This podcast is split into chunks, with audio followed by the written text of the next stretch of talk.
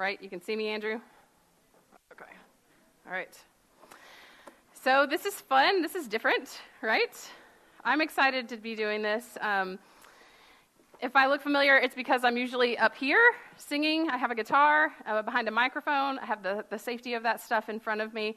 Um, this is a little bit different for me. I would say I know most people are afraid to sing in front of other people. I am um, more comfortable with that because I know exactly what I'm supposed to say.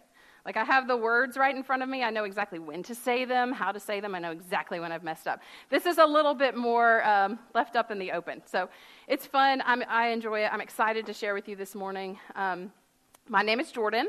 I'm married to Jacob. I have two little boys, uh, Jackson, who's eight. He stayed in here, yay. And Jace, who is four. And uh, we have been members of Providence since Providence started. So I guess about ten years now, because we just celebrated our tenth birthday, is that what we called it? But since I lead worship, I thought it would be appropriate for me to teach about worship today. Um, more specifically, not just worship as a whole, because there are so many things that are considered worship. We're going to take the Lord's Supper, that's worship. When you tithe, that's worship. When you are obedient to God, that's worship. But specifically, I wanted to zoom in on what corporate, the gathering of believers to sing songs together, what that looks like, what the function of that is, why we even do it. So that's what we're going to talk about this morning. But um, because I don't get up here that often, I thought I'd give you a little bit of a background on me, who I am, why I do this. Um, I grew up in a Southern Baptist church. It was very traditional when I was younger. Um, we had like an orchestra, we had a choir. That was the kind of music that we listened to, that we sang together as a group. Um, in the nineties, they started incorporating some like praise teams where everybody had a microphone and was wearing like the matching button-down shirts, and like that was awesome. That was so great, right? And then I got to youth group, and our youth group had a band, and that was so cool. I was like, my youth group is the coolest youth group in the world because they had a band. It was amazing. They had drums. Oh, drums were so cool, right? So that's um, that was kind of like what I grew up in. And youth group for me was so much more than just, this is a cool place to go. It was a time in my life that God really grew me. Um, as a child, I when I was five or six, I don't remember the exact age that I was, but I do remember the experience.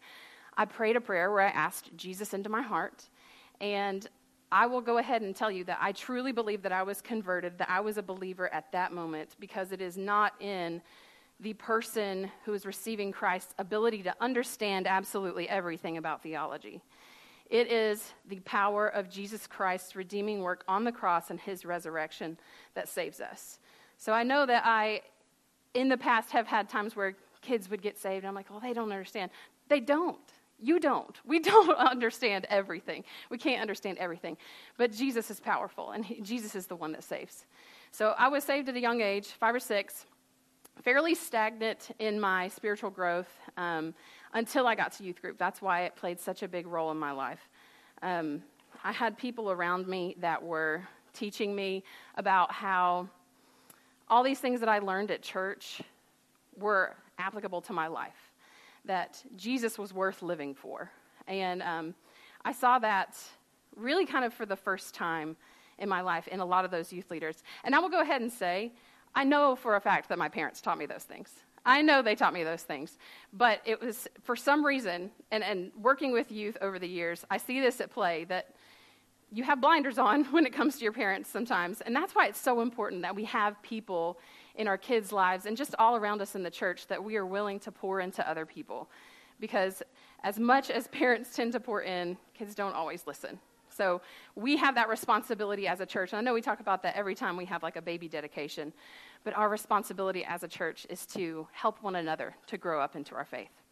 So during church, um, I would sing a solo here and there, usually on like a Sunday night service where there were not as many people. You know, it's not a few hundred. It's more like twenty-five, fifty more people.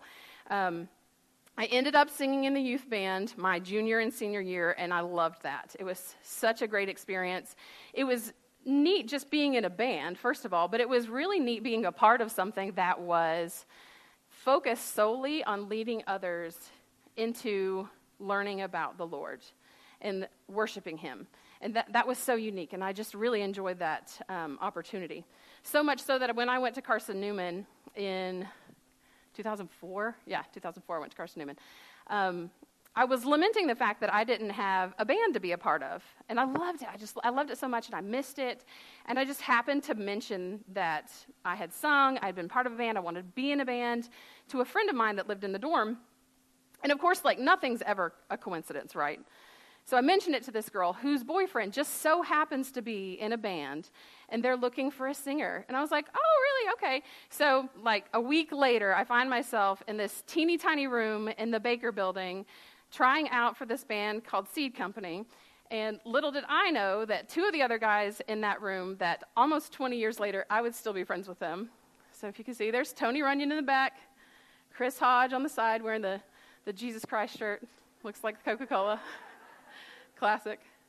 So yeah, if, in case you were wondering, my hair has always been this big, so that's the case. But I loved that time with those guys, and over the four years that I was in the band, I, I mean, I started my freshman year through my senior year, and the band changed over time. We eventually went from leading worship at some churches to leading the worship at B C M on Wednesday nights, like on a regular basis.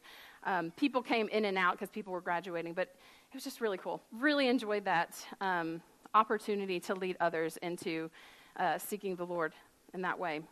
After I graduated college, I moved back home with my parents, and I kept singing at my home church once a month, something like that. By this point, they had added in uh, like the contemporary and traditional service. They were split up, so we did have a band. I was singing with that. Um, that's kind of my comfort zone, as you can tell. That's usually what we do. Um, then two years later, uh, Jacob and I got married, and we moved to Dandridge, and we were looking for a church. We were looking for a place to go. Um, spent several months looking for a, a, a home, and um, or a home church. We had a home. But we were looking for a place to call home with other believers. And uh, Tony and Chris were like, hey, why don't you come sing one Sunday? And I was like, oh, yeah, that's great. It was a great opportunity. I hadn't done that in several months, so I was excited to be a part of that. And, of course, they roped me into staying. So that was Lake Point at that point. And then when we became Providence, we became members, and um, we've been there. We've been here ever since. Um, fast forward a few years, two babies later, uh, I worked for the church for just a few hours a week doing like discipleship stuff, doing some graphics. And then about a year and a half ago, um, Chris had to do like a month of service with the military, and somebody needed to fill in to do the worship leader part. I was like, yeah, I work here. I can do that. I've I've kind of done it before. I'm not excited about it, but I can do it. So planned services for about a month. He came back, and there was a lot more involved in that process than I realized. So I was like, whew, good, here, take it back. This is great. But then shortly after that, the Lord called him to move on into other areas of ministry, and I'm, I'm so happy for him, so glad for that, that he had that opportunity. But um, there was a, an, empty, an empty spot to fill, and the elders uh, came up to me and asked if that was something that I would be interested in doing, because I had done it before. So I was like, uh, I'll pray about it, I'll think about it, I don't know. Um, and I'll go ahead and tell you that the reason that I didn't know at that point is because I didn't feel qualified. Um, I barely played guitar. I just sang, you know, I didn't like, I didn't lead the worship, I just sang. Um, I can read music, but I'll be honest, it's kind of like a kindergartner reads words that I just have to really do it slowly and take time. So I was like, I'm not qualified for this position. I can't do this.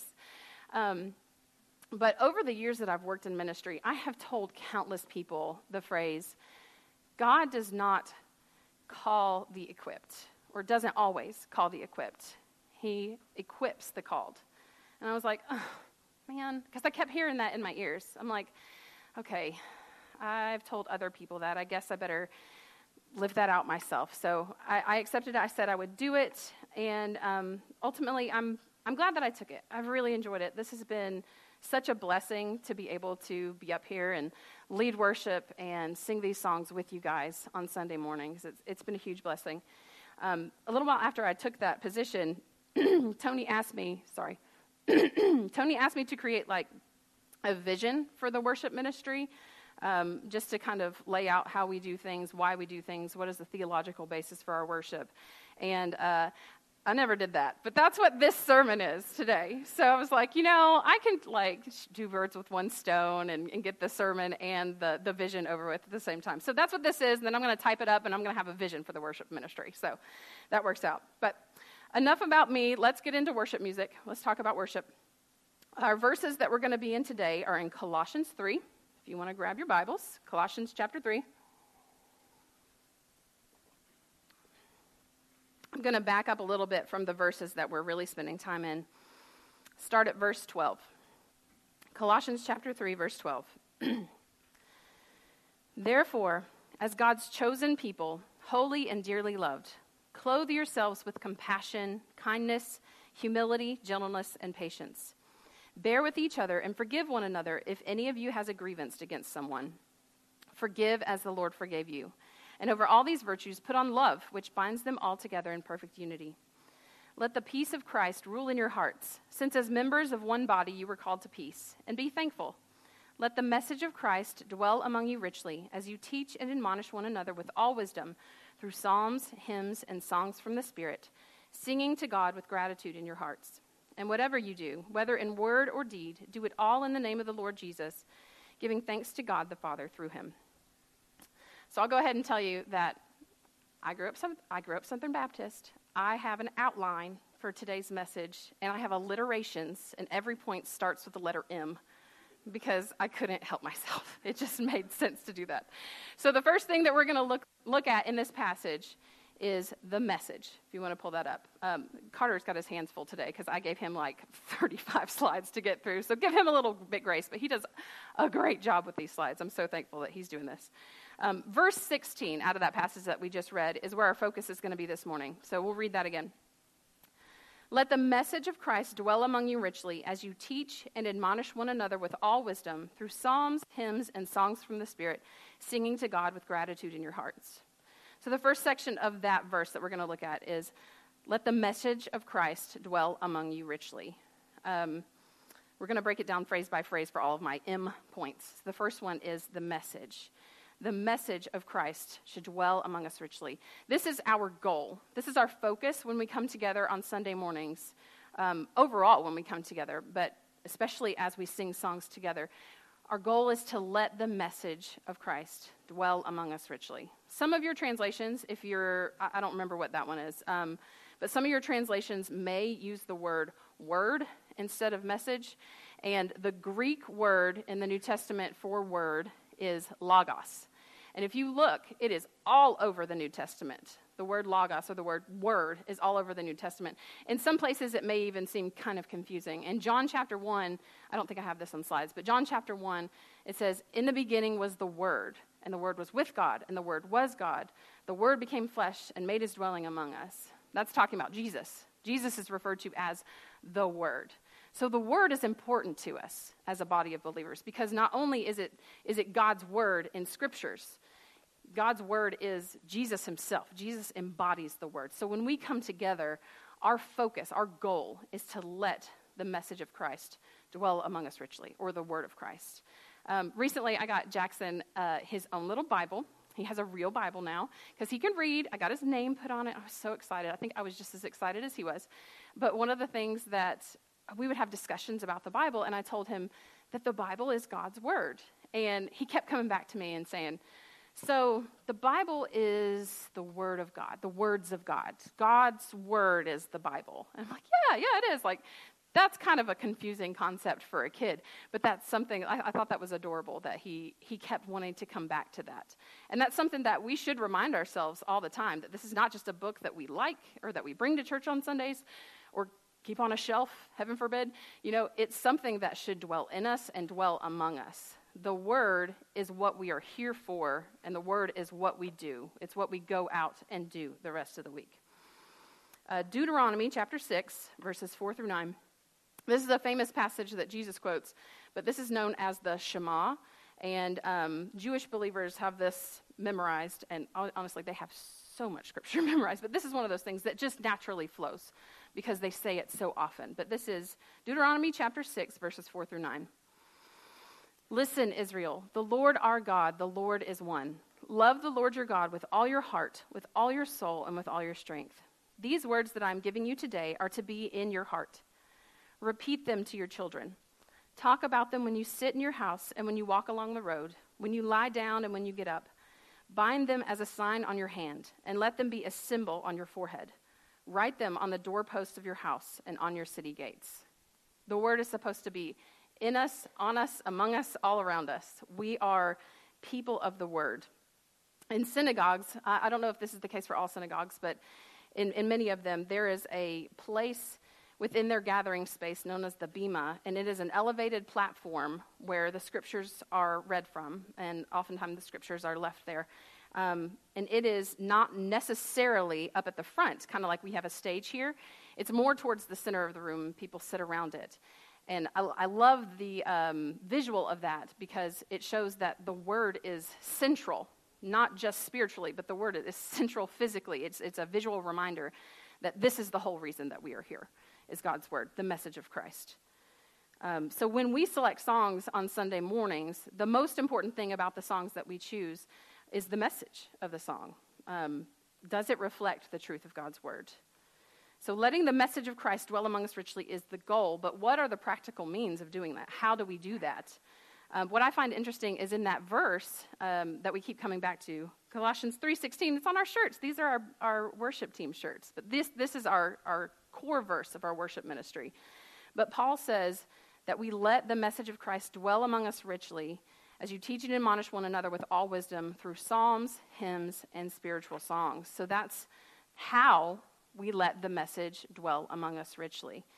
Um, it's let's pause for a moment and just be amazed at the fact that God has given us something so beautiful as music to have in our lives, to have in our, our worship services.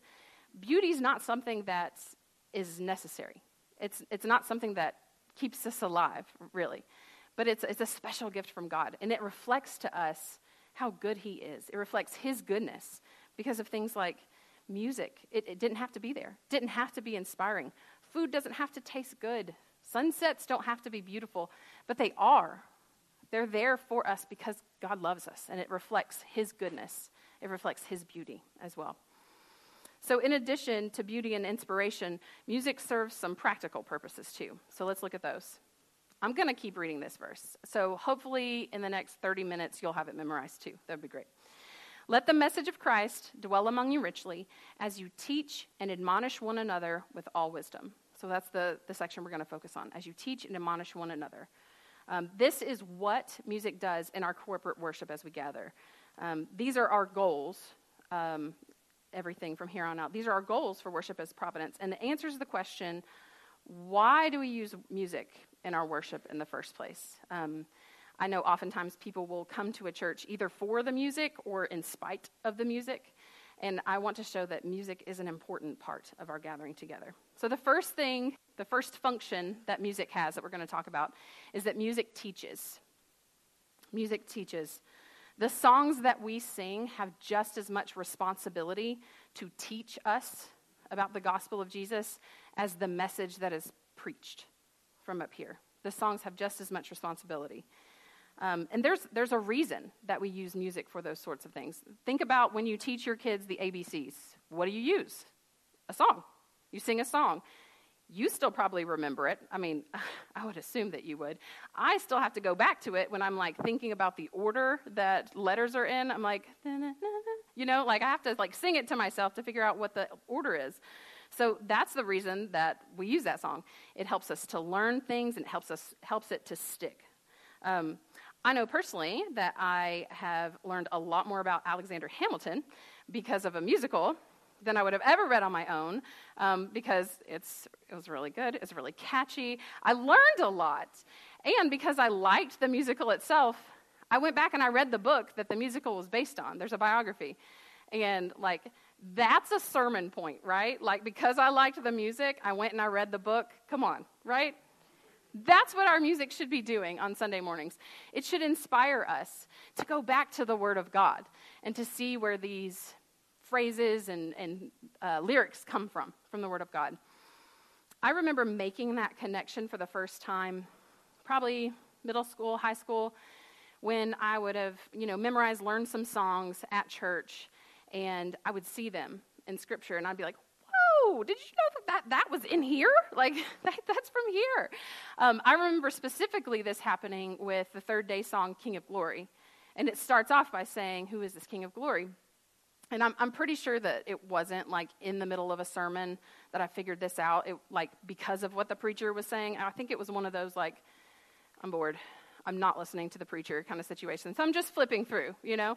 And I ran across Psalm chapter twenty-four, and it says, "Who is this King of Glory? The Lord strong and mighty, the Lord mighty in battle." And I was like, that's from that song. I like that song. And it was really cool to come across those. And I know that sounds silly. I should have been learning it from the word, but we use what we have. You know, we learn from songs. We're learning truth in that as well. And I know for a fact that I would never have probably known the scripture from Zephaniah chapter three if it weren't for the song Mighty to Save.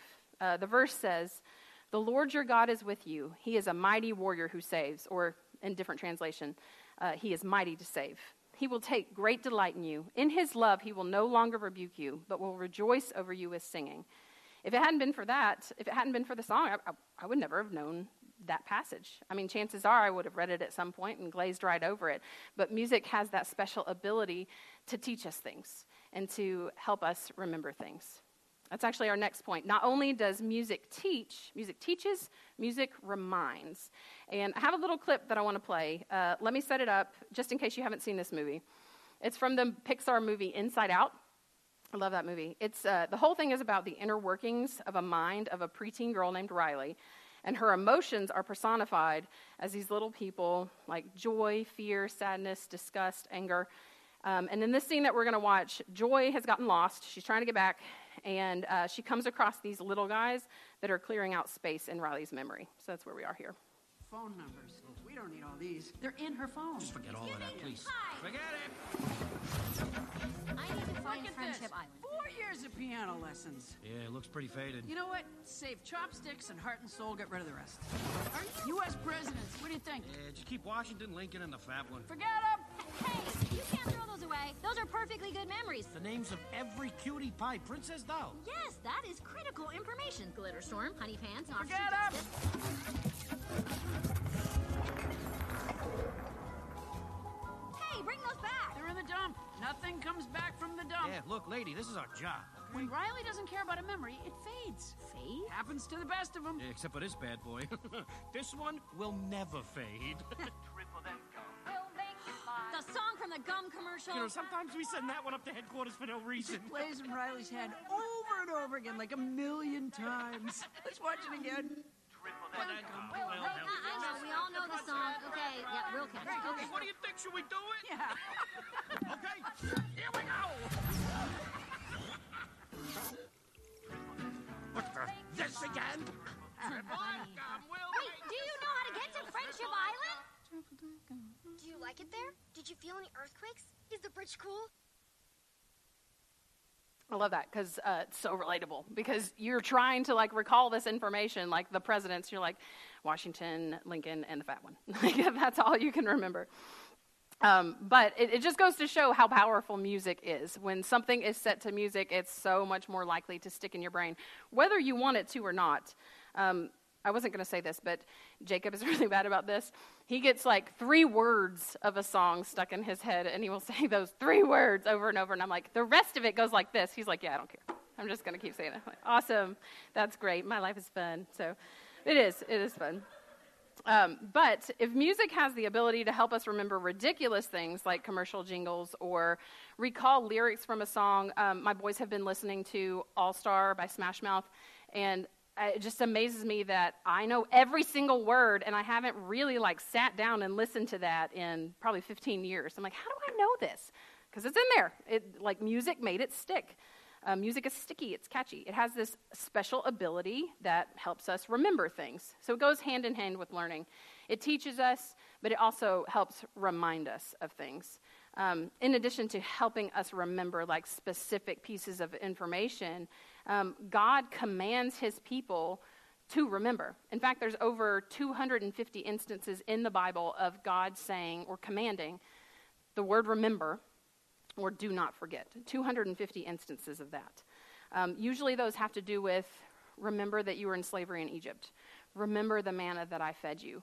Remember how I released you from slavery. Remember this covenant. Remember God's goodness. Um, all of those things. Remember, remember the Lord. Because we just forget. We have such, um, weak minds that we forget the Lord. Um, he also tells several of his servants to build altars of remembrance. Um, he tells Jacob twice, I think, to do this. He tells Moses. He tells Joshua also, I think, twice to build uh, monuments or altars of remembrance, and they would stack stones to to build these altars. And there are lots of ways that we can do that in our lives. I know I know of people that take that to heart, that want to make an altar of remembrance in their lives for something good that God has done, and they'll get a tattoo, they'll plant a tree, they'll create a painting, whatever. But I really feel like songs, even if we don't write them, even if they are just something that we sing over and over in that time, they're a great altar of remembrance. They're a great way or a thing, a tangible thing for us to come back to, to say, this this helps me remember those times that God was so good. Um, and, and singing them together is just that much more special. Um, that's one of the reasons that we occasionally play songs that we haven't played in a long time, um, or, you know, nobody's played in a long time, because it may remind us, or we may know that it's special to the church as a whole. This song reminds us of when God did this among us as a body of believers. That's why it's important to come back to those things. We come back to our altars of remembrance. So in addition to music teaching, music reminding, forget which, you know, words I used on these, but music also inspires. Music inspires. Um, another way of saying that is that music makes us feel something. Sorry, my mouth is going dry. Singing is a natural response when something good happens, when we're inspired or we feel strongly about something. We just saw two examples of this in uh, Christmas time. in in uh, Luke chapter one and two, where Zechariah sings after John is born. His natural response is to sing. And Mary sings after Elizabeth's declaration of blessing from the Lord. We write songs about things that amaze us, that enthrall us. And what should capture our attention more, or capture our hearts and our attention more, than the Lord himself, the creator of everything else that we could write songs about, is what should capture our hearts the most. Isaiah forty-nine, verse thirteen says, "Shout for joy, you heavens. Rejoice, you earth. Burst into song, you mountains." So in addition to responding to something, sometimes we listen to music to make us feel something, because we may not feel that way automatically, but we want to feel that way. Think about the types of songs that you might listen to when you're working out. You'll listen to fast songs. You'll listen to upbeat songs. You want lyrics that are going to push you, that make you run harder, um, work harder, that sort of thing. That's the type of songs that you, like, make yourself listen to so that you feel like you want to work out. Although, I mean, I know some people listen to, like, true crime and other podcasts and things like that, but that's the sort of thing that, like, really pushes you to work out. When you're hearing those things, it's making you feel that way. Um, your study playlist is probably going to be a lot different from that. Um, I listen to the Piano Guys for a study playlist. Um, I love their stuff. Although they do take, like, modern songs, and you can hear the melody, and I start singing with it. But that playlist is a lot different from my workout playlist. Um, a breakup playlist. I think most of us have probably at some point had, like, a breakup anthem, you know, that we, like, play and listen to over and over.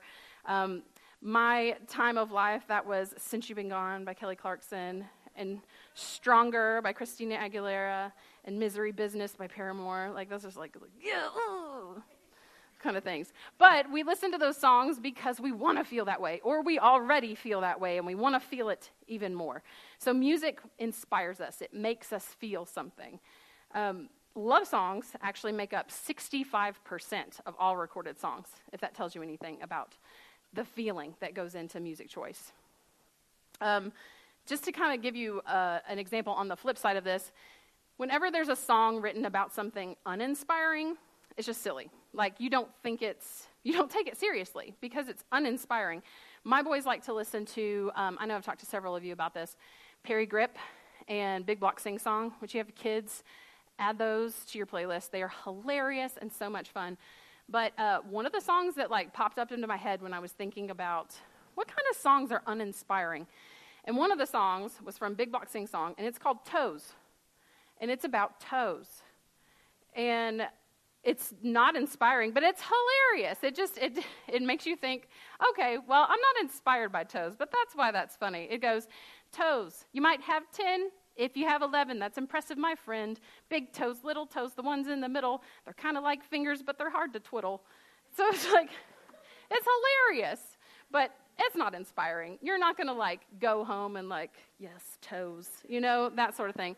That's why it's funny, you know, because you only really write songs about things that are inspiring, like the Lord being inspiring to us.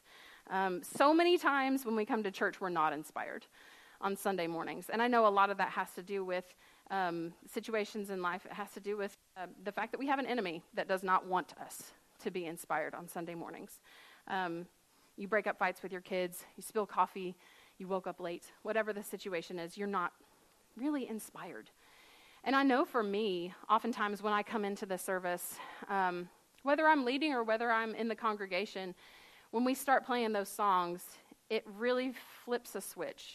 And I'm able to not focus on those things, not focus on those insignificant things, because the lyrics, the, the song itself, the music itself pushes our eyes upward. It reminds us of what we're here for, that we're not, we don't even need to care about some of the little things that have happened to us. Um, it inspires us to look beyond ourselves and up to the Lord.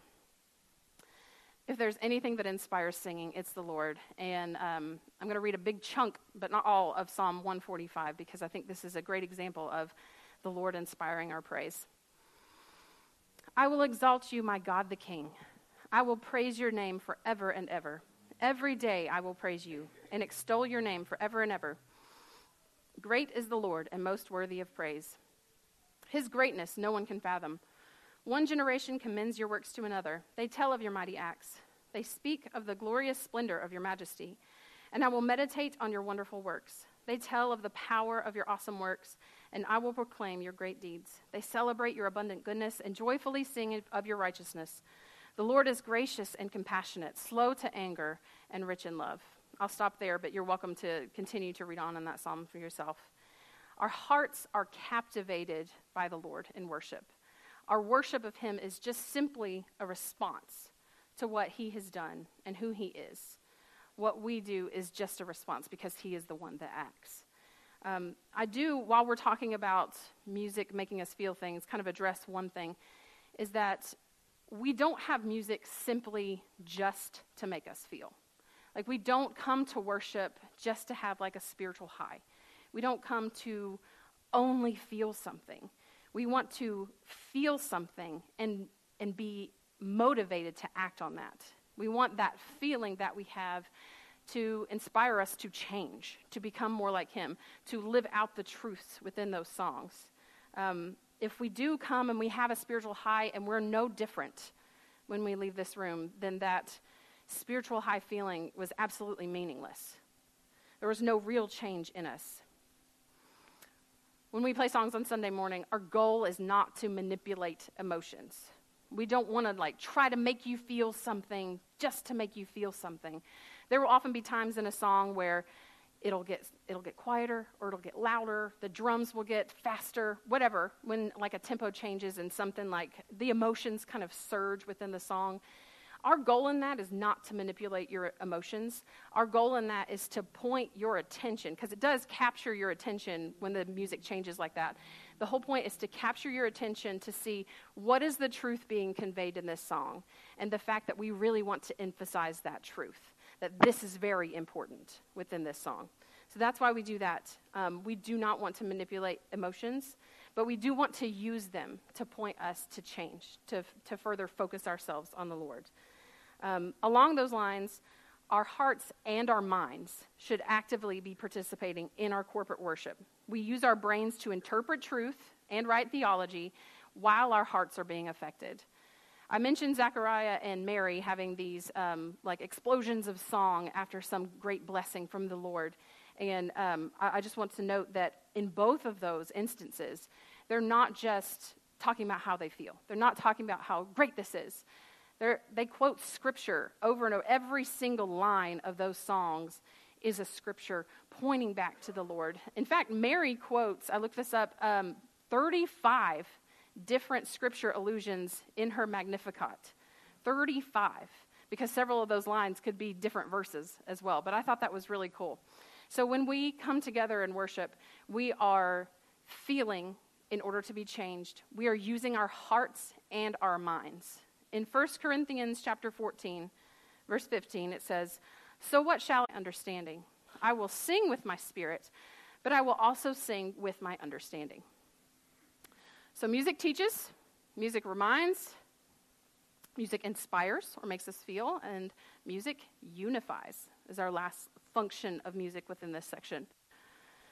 When we sing the same words and the same melody, when we're all singing together on Sunday mornings, we are living out in a small way the unity that Christ has called to, called us to as a body of believers. Um, it's a tangible unity. Singing together is a symbolic way that we're supposed to live our lives together as well. Um, picture it this way. We, how we come together when we sing the national anthem, or when Tennessee football has finally won a game and we sing Rocky Top together. It unifies us. It draws us together. It brings us together as one. And we have this special feeling of togetherness because of the music that's brought us together. And even on the flip side of that joy that we feel when we come together, um, that when perhaps the majority of people are mourning or suffering, going thing, going through hard things together, when we sing together, it's a way of holding one another up, of lifting our neighbor's chin to see the Lord and say, remember how good he is. Even in the middle of this hard stuff, even in the middle of this suffering, remember how good he is. Your neighbor's singing, your singing could be a testimony to your neighbor. They could be going through a hard time, and if you are singing those words of truth, that could speak to them in a way that you could maybe never imagine. Um, when the angels sang, I keep coming back to Christmas because it was it was pretty recently, but when the angels sang and worshiped God as they announced the birth of Jesus to the shepherds, they brought a little bit of heaven to earth with them as they gave us a glimpse into what happens in heaven at the throne of God. Actually, one of the reasons that I love being up here and leading worship is that I get a bit of a glimpse into that as well. It reminds me of what we all get to participate in one day in the presence of the Lord, that we will come together and sing together all the time of his goodness. Um, it, Revelation chapter seven speaks of this. This is verses nine through twelve. After this I looked, and behold, a great multitude that no one could number, from every nation, from all tribes and peoples and languages, standing before the throne and before the Lamb, clothed in white robes with palm branches in their hands, and crying out with a loud voice, "Salvation belongs to our God who sits on the throne and to the Lamb." And all the angels were standing around the throne and around the elders and the four living creatures. And they fell on their faces before the throne and worshipped God, saying, "Amen. Blessing and glory and wisdom and thanksgiving and honor and power and might be to our God forever and ever. Amen." That is, that's one of the reasons that I love being up here, because I can see that playing out, this worshiping of God that is happening in heaven that we are joining into on Sunday mornings when we are singing together. It's so beautiful. Hebrews chapter ten, verses twenty-four through twenty-five talks about us coming together. "Let us consider how we may spur one another on toward love and good deeds, not giving up meeting together, as some are in the habit of doing, but encouraging one another, and all the more as you see the day approaching." First Timothy four thirteen, "Devote yourself to the public reading of Scripture, to preaching and teaching." Martin Luther has a quote about uh, corporate worship that I loved. "At home, in my own house, there is no warmth or vigor in me, but in the church, when the multitude is gathered together, a fire is kindled in my heart, and it breaks its way through." Think about what worship was like during the pandemic. I know for a few months, we just did live stream here, and we would pre-record it. Tony would do his sermon, which had to be super awkward to, like, preach to nobody. And we would do uh, the worship. Um, I think a couple times we sat on a couch up here and recorded it and everything. It was weird. It was awkward. Um But most of all, it was incomplete because we weren't together. We were we were missing everybody. Um, and not just because that's what we're used to, but because of what we're called to. Um, I'll be honest, if I was watching a service like live streaming, the music would probably be the first thing I would skip just because I'm not there with God's people. And that's not to say that private worship isn't something powerful and important that we should be doing, but we really are missing out on a special gift from God when we do not have gathered worship with other believers. Corporate worship is vertically focused and horizontally experienced. It's something that we focus on the Lord together, but experience around us. Okay, so we had the message, we looked at the message, we looked at the method, and now we're looking at the means in this verse, Colossians three. Let the message of Christ dwell among you richly as you teach and admonish one another with all wisdom through psalms, hymns, and songs from the Spirit, singing to God with gratitude in your hearts. This list of psalms, hymns, spiritual songs, it's not a comprehensive list of all of the songs that we should sing when we get together, but it does represent the diversity of songs that we're supposed to have when we sing together. So first, let's look at psalms. Uh, the word psalm literally means a poem set to stringed instruments. Reading through the psalms, you can see that they run the gamut of human emotion. Um, there's more psalms of lament than any other type of psalm um, in the Bible. I, uh, Tony gave me a book to read when I took this position called Rhythms of Grace by Mike Cosper. It's really good. I'm going to quote it a few times. But this is a specific quote about psalms and the range of emotion in the psalm. It says, the range of psalms is much broader than the kinds of expression we're used to in the church. We don't sing a whole lot of songs asking God to crush his enemies. There's a pretty big gap experientially between this sense of lament and the over-the-top happiness of much contemporary Christian music. It's not that joy is uncalled for. The Psalms have plenty of it. But in the Christian life, it is a journey with both peaks and valleys. We don't sing psalms specifically when we come together, but they do and should inspire our worship, and it is something that we should be reading and using to write our songs and sing our songs when we come together. The second thing is hymns. For the most part, here at Providence, we will do modern worship songs or modern praise songs, whatever you want to call them. But there is a reason that we keep hymns in our rotation. Um, here's another quote from that book that I just mentioned that was really good. Singing the historic hymns of our faith reminds our congregations that we are not the first generation to have wrestled and prayed, asked and believed. We are not the first to write hymns of praise to God. We walk gladly in the footsteps of our fathers who have written praises to Christ that have stood the test of time. Um, I mentioned a minute ago that singing together unifies us. Not only does singing together unifies, unify us, singing hymns together unifies us with believers of the past.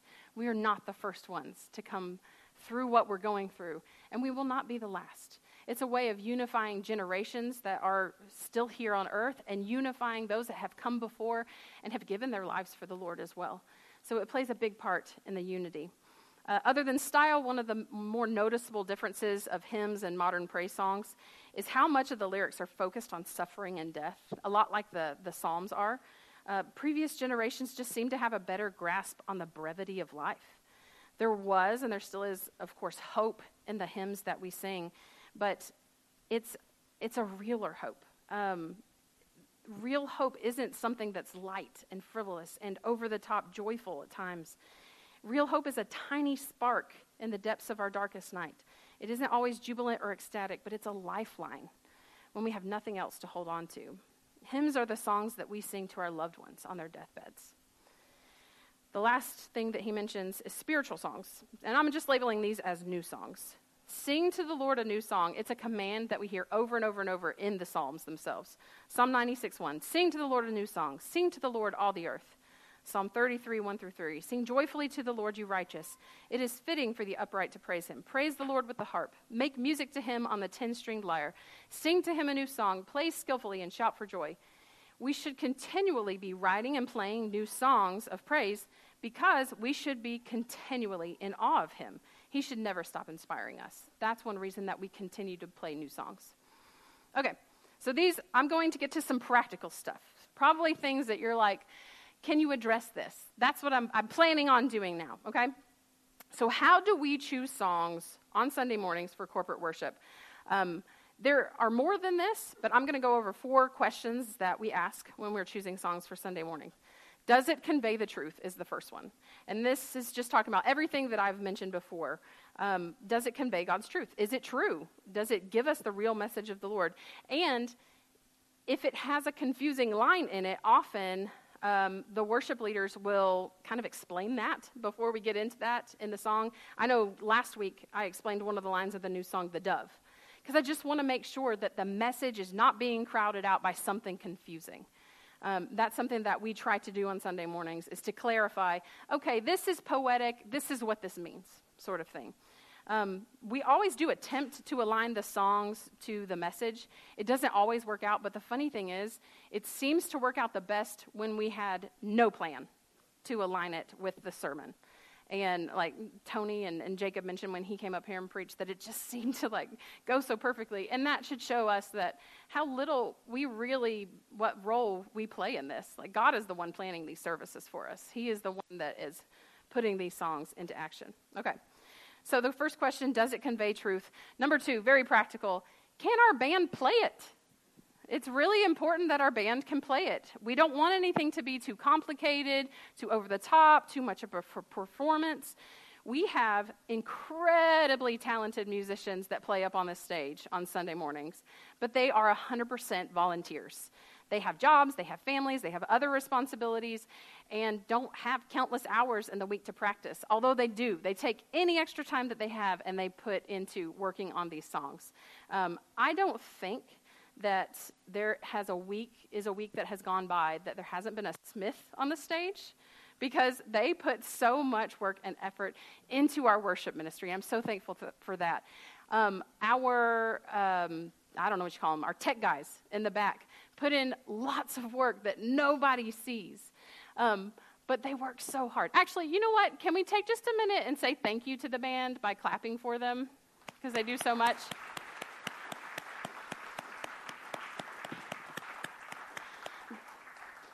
This wouldn't happen without all those volunteers, and they teach me a lot. They hold me accountable. Like I said before, I don't know a whole lot of music. So when we come up here and we practice on Sunday mornings, it's really collaborative. I ask a lot of questions. We give a lot of opinions. How is this going to work together? Um, it's really fun, and it's a really neat way of working out the gospel in a real tangible way on the stage on Sunday mornings. Um, we don't want it to be a performance is one of the things. Um, we're not up here to entertain. That's not the purpose of worship on Sunday mornings. Um, If it's a little too complicated, it does become a performance. Um, we want to stay true to the heart of Matthew six, where it says, don't practice your ra- righteousness in front of others like the hypocrites do. Um, we're not here to perform. That's not what worship is ever about. And if we are, it is a distraction from why we should be up here. Um, Jacob told me I had to address this, because he's like, you, you need to talk about this. This is awkward, and everybody wonders, do we clap after the songs? Like, what do we do? Because Brooke's always out there like, yeah, we love Brooke for that. I'm so thankful for that. But everybody else is like, I don't know, do we? Okay, so I'm going to go ahead and tell you. Clapping is not for the band, okay? Clapping is not to say, yay, you did a great job.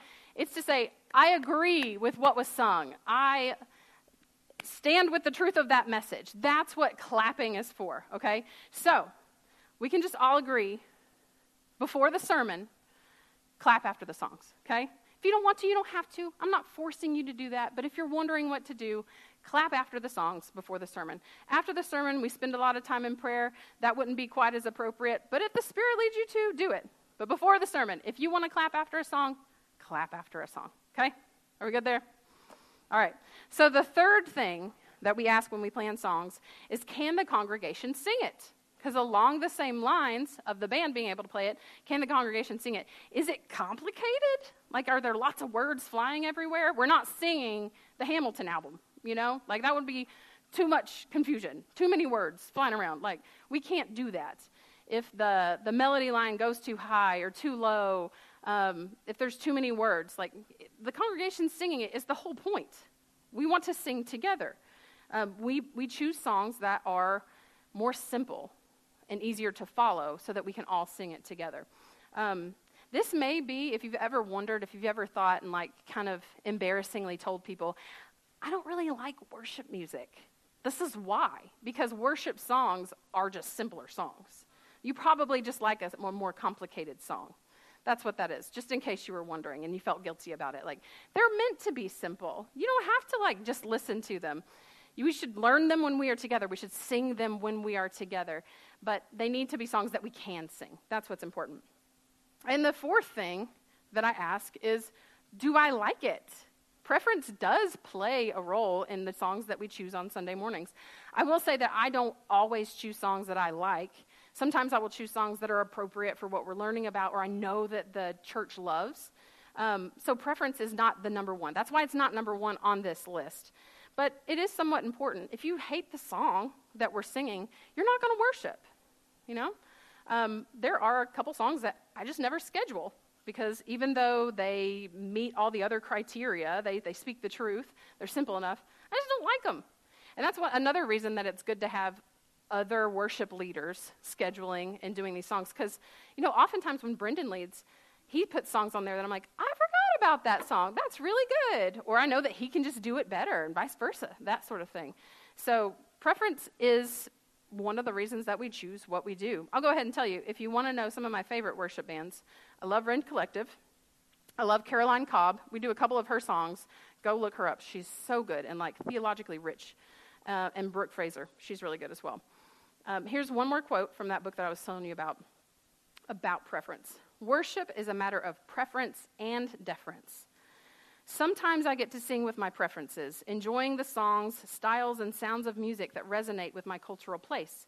Other times I defer to others in my church family, joining my voice with their, with their choice of music. Grace makes that deference joyful. As I join my vo- voice with the diverse community of faith around me, I also join my voice with saints from all the past two thousand years. Together we sing and shout, teach and admonish, and experience the rich joy of God's indwelling word. We sing with grace, and we sing because of grace. So that leads, that leads me to my last point. Going back to our verse, let the message of Christ dwell among you richly as you teach and admonish one another with all wisdom through psalms, hymns, and songs from the Spirit. What is our motivation? Singing to God with gratitude in our hearts. When we worship, it is an upward focus, singing to God with gratitude in our hearts. What causes us to react in worship? We might think that it's because we are experiencing joy that causes us to worship. But more than anything else, it's thankfulness. That's what this verse is conveying to us, singing to God with gratitude in your hearts.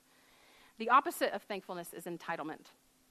Entitlement tells us that we deserve the good things that we've been given. But gratitude reminds us that we have been given, given something that we could not do on our own. He has done all the work for us in bringing us to himself, and all we can do is respond. Our response is worshiping him in a state of thankfulness. Gratitude reminds us that we are incomplete on our own. Entitlement is a poison that eats away at our hearts. It's a cancer that spreads to our eyes and blinds us of the truth of what we have in Jesus Christ. When we realize that all we have and all we are is not because of how hard we've worked or because of who we are, but because God has chosen us as the object of his love and blessing, our hearts flow with thankfulness and praise. When our hearts are full of thankfulness, there's room for nothing else. We are recipients of the greatest gift imaginable. Gratitude is a choice. It is not a feeling. It's something we are called to be as believers in Christ. Remember I said earlier, worship is a response to God because, because he is the first to act. Our worship isn't the first act. He acts first, and we respond to him. When we see him for who he is, we cannot help but worship. I want to end our time together reading Psalm one hundred. That's just five verses, but it speaks to the truth of this. Shout for joy to the Lord, all the earth. Worship the Lord with gladness. Come before him with joyful songs. Know that the Lord is God. It is he who made us, and we are his. We are his people, the sheep of his pasture. Enter his gates with thanksgiving and his courts with praise. Give thanks to him and praise his name. For the Lord is good, and his love endures forever. His faithfulness continues through all generations. Let's pray together. Jesus, thank you for teaching us the truth of your word. I pray that we will continue to be taught as we worship, as we sing together. Thank you for bringing this body of believers together to see each other, point each other to you and your goodness. I pray that you would help captivate our hearts to see how wonderful you are. Help our worship to be focused on you. Help us not to think about ourselves, not to worry about ourselves. But help us to remember you in all that we do this morning, Lord. Bless our worship and help us to see you. In your holy and precious name we pray. Amen.